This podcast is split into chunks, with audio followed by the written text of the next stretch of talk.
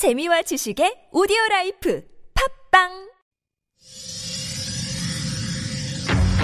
Yo, 951. 이 구역은 내가 주인. Hurricane Radio. Yup.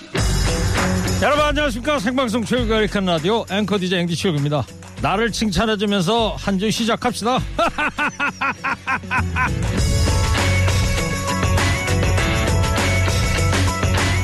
사람은 마음이 즐거우면 종일 걸어도 싫지 않지만 마음에 근심이 있으면 잠깐만 걸어도 실증이 난다 인생 행로도 이와 마찬가지니 언제나 유쾌하고 명랑한 마음으로 인생의 길을 걸어라 제가 한 말이 아니고요. 영국의 극작가 셰익스피어가 한 말입니다.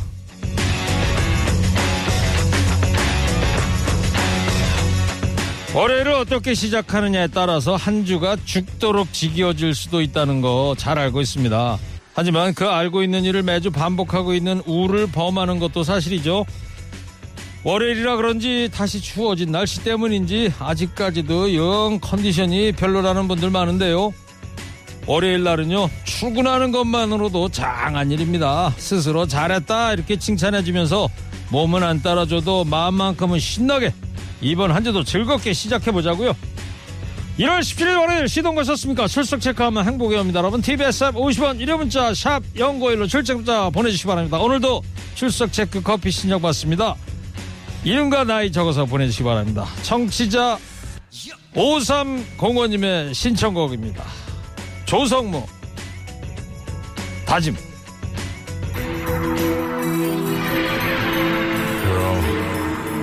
gave my heart and soul to you, and dedicate my life to you. But you let me down. Now I'm gonna let it all go. No turning back.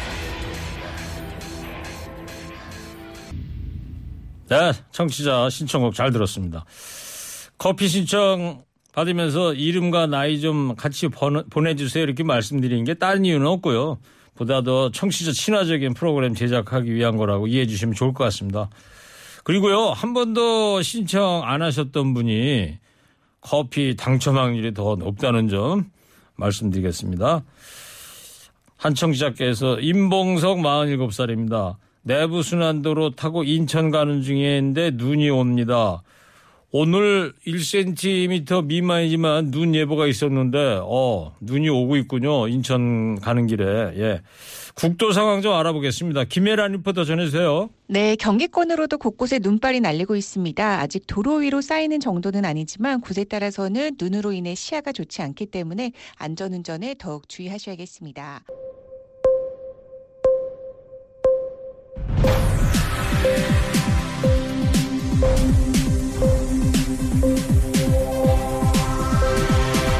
허리케인 데스크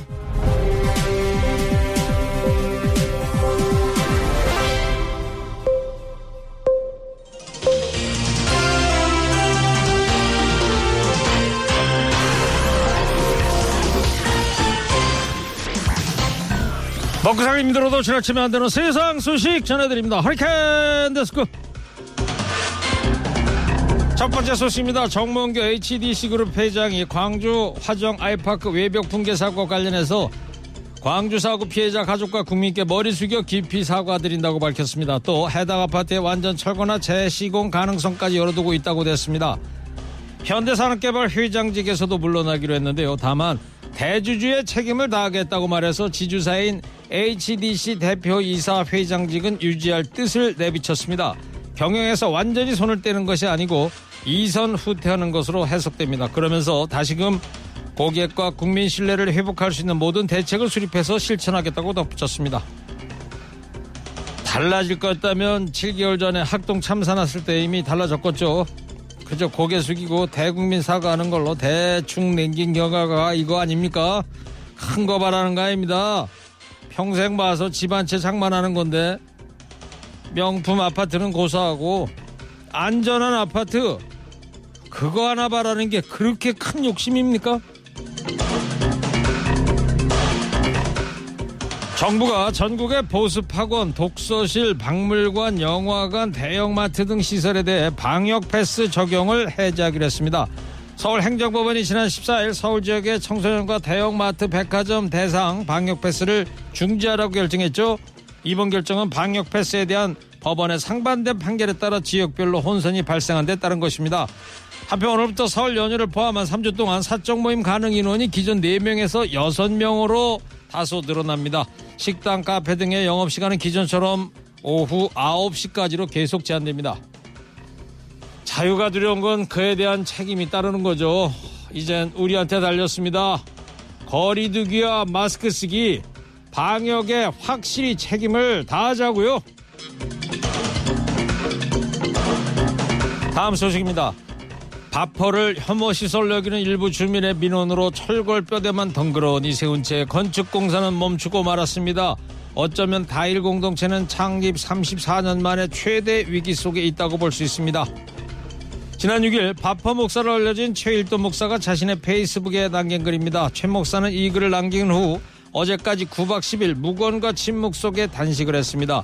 최 목사가 단식을 결심한 건 무료 급식 사업인 바퍼 나눔 운동이 최근 서울시와 지역 주민들 갈등의 위기를 맞았기 때문입니다. 서울시는 최근 동대문 경찰서에 다일 공동체 대표 최 목사를 상대로 건축법 위반 혐의 고발장을 제출했습니다. 시유지인 동대문구 답심리동 554번지 일대에서 지난해 6월부터 무단으로 증축 공사를 진행했다는 이유입니다. 그동안 최 목사는 1988년 11월부터 쌍꿀딸이라 불리는 답심리 굴다리 지하차도에서 무료 급식 사업을 해왔고 2009년에는 시유지인 지금의 자리에 가건물을 짓고 매일 아침 노숙인과 노인 등에게 무료 음식을 제공해 왔습니다. 그러다가 지난해 6월 노인 고독사 예방 및 추가적인 사업을 진행하기 위해 기존 건물을 확장하는 증축 공사를 시작했습니다. 동대문구청은 시유지에 무단 증축을 한다며 공사 중지 명령을 내렸고 서울시에 경찰 고발을 요청한 것으로 알려졌습니다. 어느 날 마주한 따뜻한 밥 한 그릇이 노숙인들에겐 삶의 희망이자 원동력이 될 수도 있습니다. 34년 동안 그분들을 섬겨온 그 헌신의 존경을 보냅니다. 그러나 과정도 적법한 절차를 따른다면 그 결과가 더욱더 빛나지 않을까 생각합니다. 서울시도 무조건 고발만 할 게 아니라 합법적으로 계속 이어갈 수 있도록 좀 도와주세요. 신변보호 조치를 받던 여성의 가족을 살해한 혐의로 기소된 이석준이 피해자 가족의 주소 등을 구청 공무원을 통해 얻어냈다는 사실이 알려지면서 개인정보 유출 문제가 다시 도마에 올랐습니다. 한국일보가 2017년부터 최근까지 개인정보 보호법 위반 혐의 등으로 형이 확정된 주요 판결문을 분석한 결과 경찰관부터 구청 직원, 사회복무요원까지 다양한 공무원들이 흥신소에 개인정보를 팔아온 사실이 확인됐습니다. 특히 이들 중에는 개인정보 접근권이 광범위한 경찰관도 여럿 있었습니다. 또 손해진 개인정보를 직접 범행에 사용한 경우도 적지 않았는데요. 교제하던 여성의 집에 무단 침입한 인천의 한 주민센터 직원은 여성의 이별 통보에 행정 시스템의 접속, 전출입 내역 등으로 여성의 거주지를 확인한 경우도 적발됐습니다. 그러나 살인이나 성폭력 등 심각한 범죄의 단초를 제공하는 범죄임에도 대부분 유출범에 대한 처벌이 벌금형 또는 집행유예 형 등에 그치고 있는 것으로 나타났습니다. 같은 일이 반복된다는 건 받는 처벌보다 얻을 수 있는 이익이 더 크기 때문이겠죠. 행정기관의 개인정보 유출에 보다 강한 처벌이 필요해 보이는데요. 남의 정보 공개했으니 아예 인터넷에 신상 공개 정도는 해줘야 정신 좀 차리겠습니까? 마지막 소식입니다. 사회적 거리두기가 3주 연장되는 데 따른 소상공인 300만 원 방역 지원금이 이르면 다음 달 중순께나 지급될 것으로 보입니다. 정부가 최근 발표한 소상공인 방역 지원금 100만 원과 손실보상 선지급 500만 원과 달리 이번에는 추가 경장 예산안이 국회 심의와 의결을 거쳐야 하기 때문입니다. 기획재정부에 따르면 정부는 다음 주 중에 14조 원 규모의 추경안을 마련해 이달 24일까지 국회에 제출할 계획입니다. 그러나 이번 추경안이 대선을 앞두고 이뤄진 만큼 정치적 논란에 휩싸일 경우 집행 시기가 3월로 미뤄질 가능성도 배제하기 어려운데요. 국민의힘은 정부가 추경안을 발표하자마자 이를 대선용 돈살포로 규정하며 대선이 끝나고 3월 10일 이후 실효성 있는 심사를 하는 것이 정도다 이런 입장을 밝히고 있습니다. 지금 당장 수혈 안 하면 죽을 수 있다는 환자한테 좀 더 기다리라는 말이랑 뭐가 다릅니까? 어째 많은 자영업자 소상공인들에게 이번 설은 유난히 더 추운 명절이 될 것 같습니다. 오늘 허리케인 데스크 여기까지 하겠습니다. 깨어있는 시민이 됩시다. 잠시 후 대권 뉴스에서 정치권 뉴스도 자세히 살펴보겠습니다.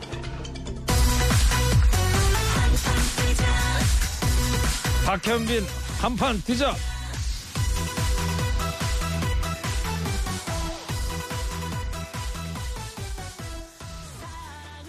네, 한판 뛰자 노래였습니다. 새싹 문자 오늘 많이 보내주고 계십니다. 처음 문자 보내신 분들이죠. 새싹 문자는 여러분 모두 환영합니다. 2942님인데 제가 청취자 중에 가장 어릴 것 같은데요. 처음 문자 보내는 24살 한주빈이라고 합니다. 24살 어리지 않습니다. 고등학생도 있었습니다. 예.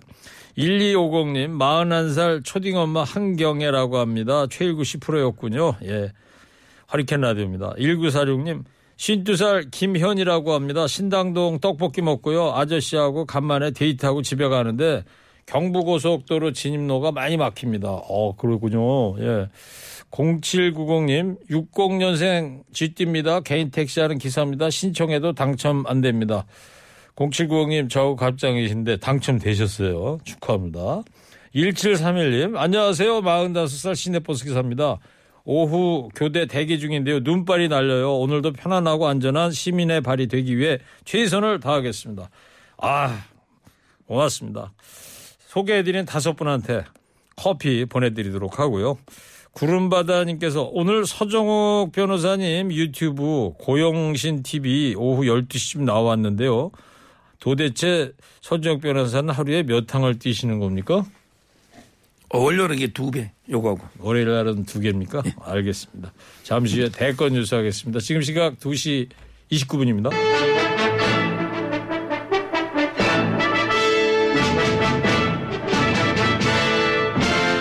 대권 뉴스.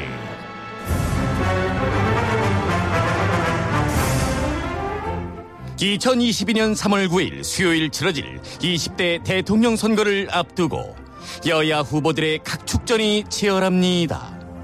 요동치는 대선 판도에 어떤 일이 있었는지 알기 쉽게 정리해 드립니다. 대권 뉴스.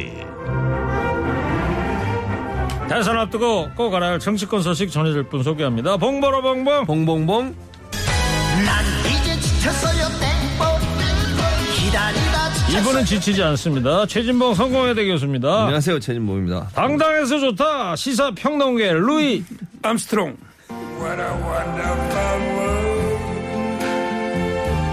네, 서정욱 변호사 나왔습니다. 오늘 날씨가 은근히 춥더라고요. 뭐 최강 한파다 이런 얘기도 하던데 추우셨죠? 네? 추웠습니다. 눈도 옵니다, 지금. 아, 상암동에도 눈 네, 옵니까 지금? 제가 오는데 눈이 왔습니다. 오, 알겠어요. 네. 서정욱 변호사는 눈 못 봤어요? 어, 조금 이렇게 내리는 거 아, 봤습니다. 내는 거 봤습니까? 여기 안에 있어가지고 밖에 안 보여가지고요. 예, 알겠습니다. 자, 시작해 볼게요.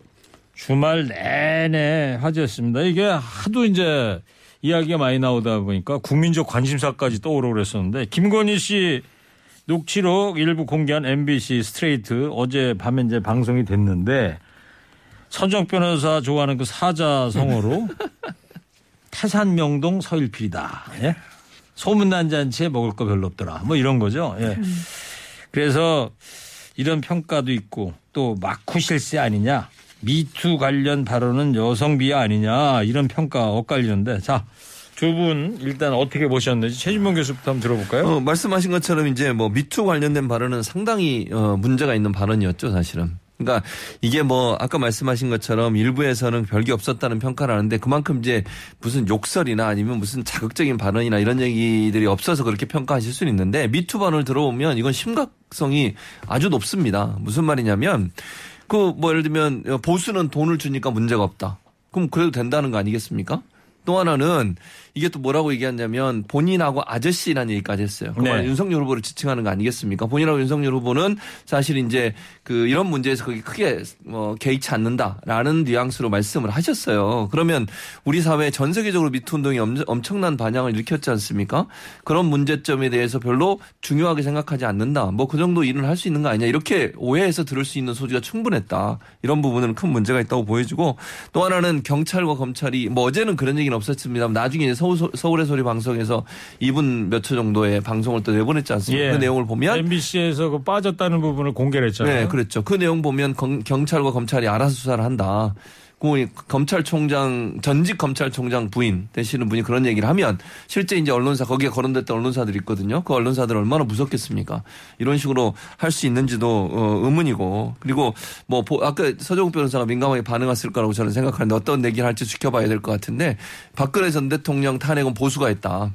뭐 자기들은 별로 뭐 어, 그런 생각이 없었다 이런 말씀을 하신 것 같아서 네. 이런 내용들이 사실은 곱씹어 보면 문제될 내용들이 많아요. 근데 이제 뭐 자극적인 발언이 없어서 문제가 없다 이렇게 얘기하는 것은 잘못된 판단이라는 생각이 듭니다. 알겠습니다. 지금 최준봉 교수 거의 3분 정도 사용을 아. 예, 서정욱 변호사도 제가 여기 가장 걱정했던 게요. 혹시 이게 윤석열 총장이 수사 기밀 있잖아요. 기밀을 이게 부인한테 누설해가지고 부인이 이야기했으면 어떡할까. 저는 이걸 걱정했어요. 수사 기밀을 부인한테 누설하면 그것도 이게 범죄입니다. 공무상 비밀 누설이잖아요. 근데 다행히 어제 보니까 결정적 한 방이 전혀 없어요. 구체적인 팩트 있잖아요. 유출된 게 없고 역시 윤석열은 입이 무겁다. 수사의 중요한 기밀을 부인한데도 이야기 안 하는 것 같아. 했으면 김건희 씨가 했을 수도 있잖아요. 따라서 저는 어제 보면 소문 난 잔치에 먹을 거 없다는 것도 있지만 빈술에만 상당히 요란하고 뭐 태산이 울릴 듯 떠들더니 지새끼 한 말이고 따라서 뭐 저는 오히려 이게 거대한 역풍이 MBC라든지 저쪽으로 이게 오히려 불 것이다. 이렇게 저는 봅니다. 네, 알겠습니다. 자, 일단 두 분의 저 평가를 한번 들어봤고 하나씩 이제 살펴볼게요. 일단 조금 전에 조국 전 장관 얘기를 했는데 이 관련 발언부터 듣겠습니다. 어제 스트레이트에 나간 얘기입니다. 조국 수사를 이렇게 크게 펼칠 게 아닌데 이제 너무 조국 수사를 너무 많이 뛰 너무 많이 이렇게 공격을 했지 검찰을 그래서 검찰하고 이렇게 싸움이 된 거지. 빨리 끝나는 데도 계속 키워가지고 유튜브나 이런 데서 그냥 유심히 이런 데서 계속 자기 존재감 높이려고 계속 키워가지고 사실은 조국의 적은 민주당이야. 총장 되고 대통령 후보 될지 뭐 꿈이나 상상했겠어? 생각해봐. 누가 꿈이나 상상을 해. 우린 빨리 나와서 그냥 빨리 그냥 편하게 살고 싶었지. 너무 힘들어서. 네. 대통령 후보가 될지 누가 상상했어? 이걸 누가 키워준 거야? 문재인 정권이 키워준 거야. 음. 보수가 키워줬겠어. 보수는 자기네가 해먹고 싶지? 아, 이 정치라고 하는 거는 그래서 항상 자기 편에 적이 있다는 걸 알아야 돼. 음. 누나도 많이 느끼죠, 요새 좀. 그 느낀 게 나는 옛날부터 알았어. 그때도 박근혜를 탄핵시킨 거는 보수야. 진보가 아니라. 음. 응, 내 바보 같은 것들이 보, 진보 문재인이 탄핵시켰다 생각하는데 그게 아니야. 보수 내에서 탄핵시킨 거야. 네, 윤석열 후보 부인 김건희 씨하고 서울의 소리 이명수 기자의 통화 내용 어제 MBC 스트레이트에 나갔던 부분을 요약해서 한번 다시 들어봤는데 자, 요 부분에 대해서 두 분은 어떻게 들으셨는지 자, 근데 좀 길게 해주지 마시고 뒤에 할 게 많으니까 1분씩만 좀 자, 최진봉 교수 해주세요. 일단 보수 어쨌든 본인이 이제 보수의 후보가 됐잖아요. 근데 바보 같다 보수가. 박근혜 탄핵은 보수가 한 거다. 이런 발언들은 사실은요. 보수 내에서도 이제 서욱 변호사도 좀 이제 그런 성향이 있는 것 같은데 제 개인적인 이건 판단입니다만 극우적인 성향을 갖고 있는 분들 같은 경우에는 사실은 상당히 불만을 가질 수 있는 내용이에요. 그런 부분도 논란이 될 것 같고 조국의 적은 민주당이라고 얘기하면서 마치 조국 전 장관 사태가 민주당에서 반발 안 했으면 그냥 끝날 수도 있었던 문제였다는 얘기를 해요. 그러면 결국 정치적인 선택을 했다고 분, 어, 분석될 수도 있는 거 아닙니까? 정말 문제가 있어 접근했다기보다 그냥 정치적으로 조국 전 장관을 어떻게 어, 문제를 제기해야 되겠다는 생각을 갖고 접근했다는 그런 이해를 불러올 수도 있는 그런 발언이라는 생각들. 그 보수는 자기들이 해먹고 싶었는데 윤석열 해주고 해주고 싶었겠냐. 어쩔 수 없이 불러온 거다. 이런 발언들도 사실은 보수 진영에 대한 상당히 큰 실 뭐랄까요 좀그그그 비하하는 그런 표현들이 포함되어 있다고 볼 수 있겠죠. 조국을 죽인 거는요. 조국을 지지하는 극렬 지지층이 맞아요. 그분들이 아니면 조국 장관이 재판에서 잘못한 거는 잘못했다고 인정하고 해명할 거는 해명했을 거예요. 근데 지지층 눈치 본다고 모든 게 다 잘못한 거 없다. 이러다가 사건이 커진 거 맞고요. 두 번째 윤석열 키운 권역의 80%가 문정권의 탄압이 맞아요. 추미애 그 다음에 문재인 대통령이 없었으면 오늘의 윤석열이 있겠습니까? 윤석열을 키운 건 80%가 저는 탄압이다. 마지막으로 탄핵 박근혜 대통령 탄핵도 마찬가지예요. 어떻게 진보만 가지고 탄핵이 됩니까?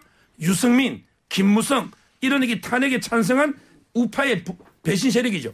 이분들이 있었기 때문에 탄핵이 가능한 거다. 저는 셋다 맞는 지적을 했다 봅니다. 네, 김건희 씨가 맞는 예. 평가를 한 것이다. 예. 자, 이번에는 미투 관련 발언 이제 논란이 된 게 있는데 이 부분도 들어보겠습니다. 보수들은 챙겨주는 건 확실하지. 그렇게 뭐 공짜를 부려먹거나 이런 일은 어- 없지. 내가 봐서는. 네, 그렇죠. 그러니까 미투가 별로 안 터지잖아. 여기는. 그렇지. 미투 터지니까 다 돈 안 챙겨주니까 터지는 거 아니야.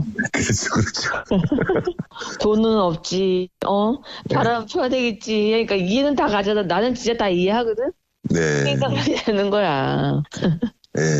하여튼, 보스는 그런 거는 철철미해 보면. 아이, 보수는 돈 주고 해야지. 절대 그러면 안 돼. 나중에 화당해, 화. 음, 응, 지금은 괜찮은데, 사람은 내가 내 인생 언제 잘 나갈지 모르잖아. 근데 다 화를 당하지. 그렇죠. 음, 여자들이 무서, 무서워서. 나는 안희정이 불쌍하더만, 솔직히. 어, 나는 좀, 나랑 우리, 우리 아저씨는 네. 되게 안희정 편이야. 네. 보수는 돈을 챙겨줘서 미투가 안 터진다. 안희정이가 불쌍하다. 우리 아저씨하고 난 그렇게 생각한다. 근데 이 발언에 대해서는 이제 국민의힘 쪽에서 유감이다 이런 논평을 냈습니다.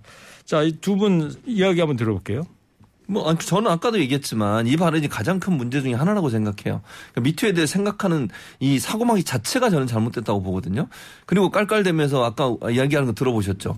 얼마나 이걸 우습게 하면 이런 식으로 얘기를 하겠습니까? 그리고 돈 주면 된다는 식으로 돈 주고 한다. 그래서 문제가 안 터진다. 이런 발언을 어떻게 할 수가 있습니까?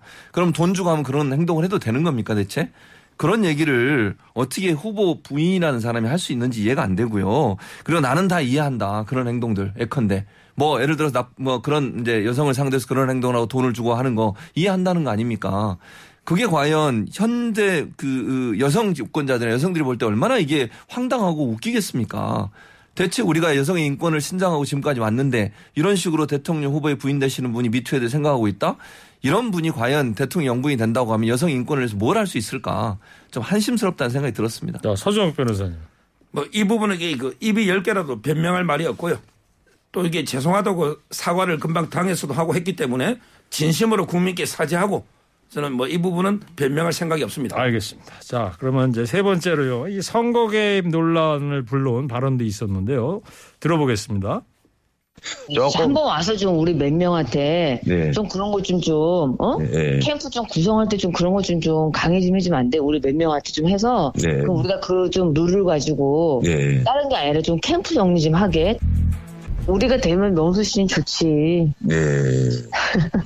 개인적인 이득은 많지. 우리 남편 대통령이면 동생이 제일 득볼지 뭘 그래. 이재명 된다고 뭐 동생 챙겨줄 것 같아? 어림도 없어. 누나한테 가면 얼마 주는 거야? 원래 의논해봐야지. 명수가 하는 만큼 줘야지. 잘하면 뭐 1억도 줄 수 있지. 네.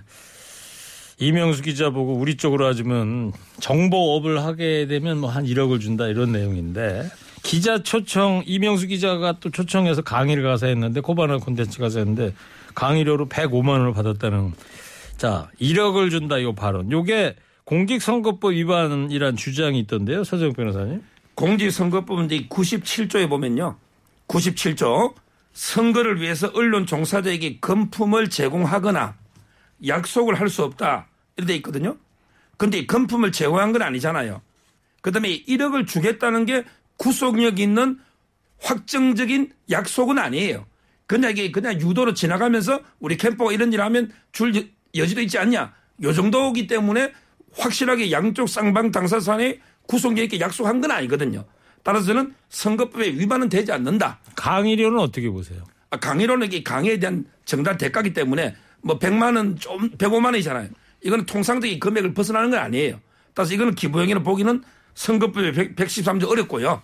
따라서 저는 결국 이 선거법에 저촉은 안 되지만 그렇지만 이게 부적절한 권유다. 이것도 이게 뭐 부적절한 발언 사과해야 된다 봅니다. 네, 그러니까 1억 원 얘기는 결국 이명수 기자를 영입하는 제안에 불과한 것이다. 뭐 이렇게 본다 이거죠. 예.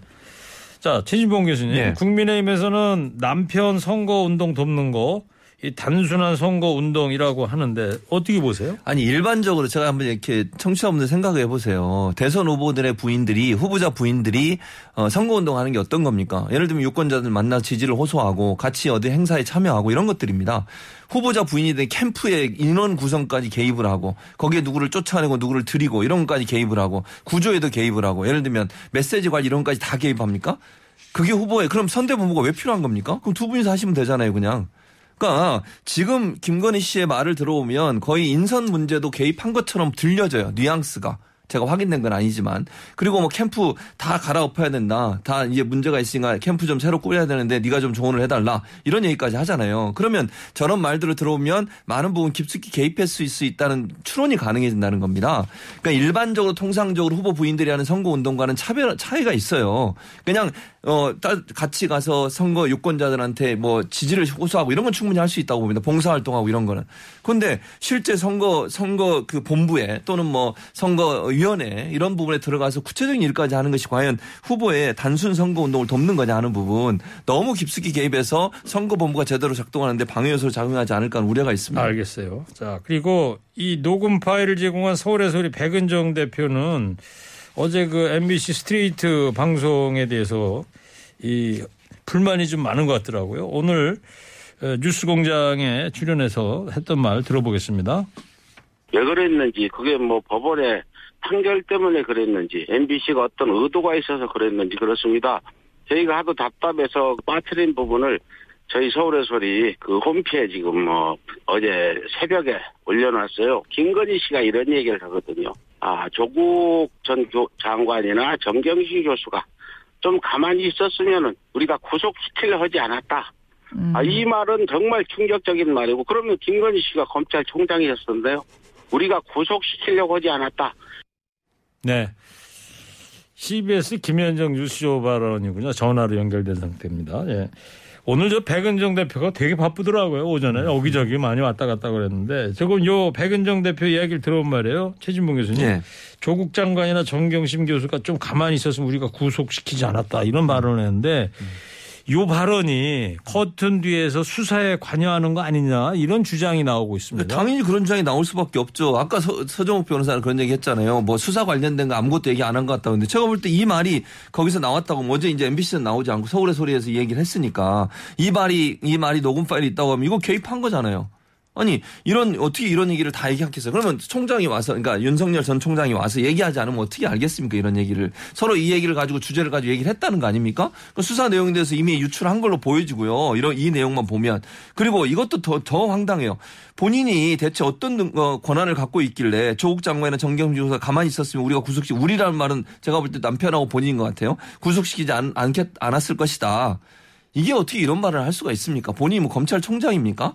저는 이런 발언이 거기 윤석열 후보와 두 분 사이에 이런 수사에 관한 얘기가 많이 나눠졌다는 정황이라고 보여지고요. 이런 얘기가 나오는 것도 대단히 부적절하다. 그리고 그렇다면 아까도 말씀드린 것처럼 조국 전 장관이나 정김 교수가 죄가 있고 없고의 문제가 아니라 정치적 판단을 통해서 구속하고 안 하고가 결정될 수 있었느냐 하는 데 의문도 또 생기는 겁니다. 이런 부분에 대한 해명도 반드시 필요하다고 보여집니다. 자, 선영혁 변호사님, 국민의힘 측에서는 MBC 보도가 불공정하다 이런 주장을 하고 있습니다. 이번 선거는요 녹취록에 시작해서 녹취록으로 끝나는 선거입니다. 자 녹취록을 터는 이유는 후보 검증과 국민의 알 권리죠.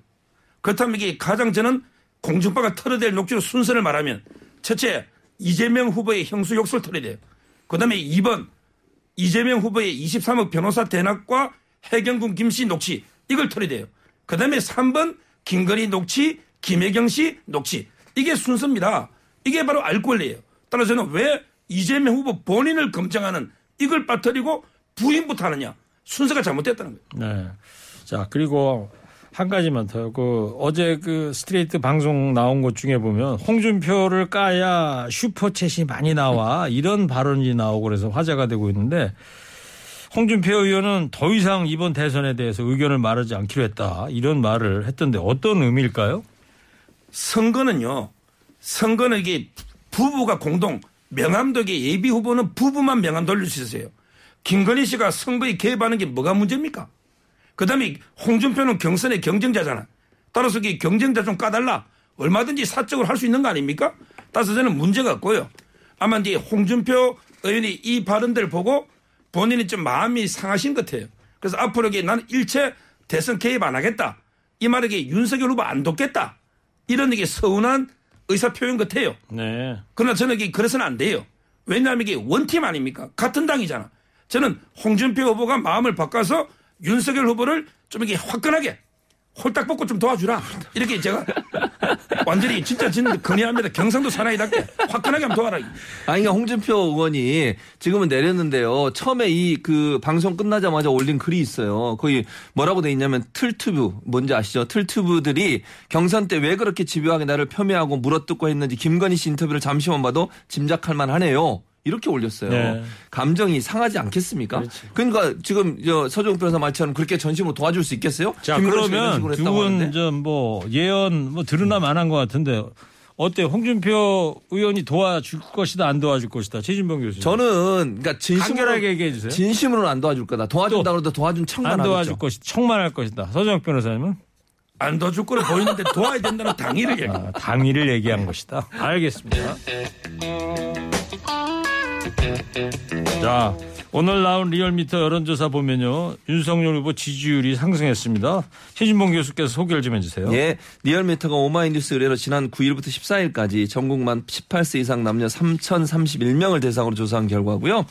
그리고 이번 조사는 무선 전화 면접, 무선 유선 자동 응답 혼용 방식으로 조사가 됐- 됐고요. 응답률은 7.6%고요. 자세한 내용은 리얼미터나 중앙선거여론조사심의위원회 홈페이지를 통해서 확인하실 수 있습니다. 결과를 보면요. 그, 어, 이 후보, 이재명 후보 같은 경우는 지난 조사, 조사보다 3.4%포인트가 하락해서 36.7%로 나타났고요. 두 후보의 격차는 3.9%가 됐고요. 그 다음에 윤석열 후보 같은 경우에는 40.6%가 됐습니다. 그래서 지난, 지난주보다 상승세가 있었다. 그래서 두 사람의 후보의 차이가 어, 3.9% 정도 네. 그렇게 나오는 상황입니다. 자, 어떻게 분석하세요? 이건 한마디로 이게 그 오늘은 이준석을 좀 칭찬해야 될 것 같아요. 이준석 효과입니다. 이준석 효과다. 이준석 대표가 예리한 게 있어요. 뭐냐면 이게 그 20대 여성은 어차피 이게 이재명 후보 안 찍습니다. 형수 욕설 때문에. 그 욕을 듣고 이재명 후보 찍으면 그건 여성이 아니에요. 그렇잖아. 따라서 이게 20대 남성이 좌우하거든요.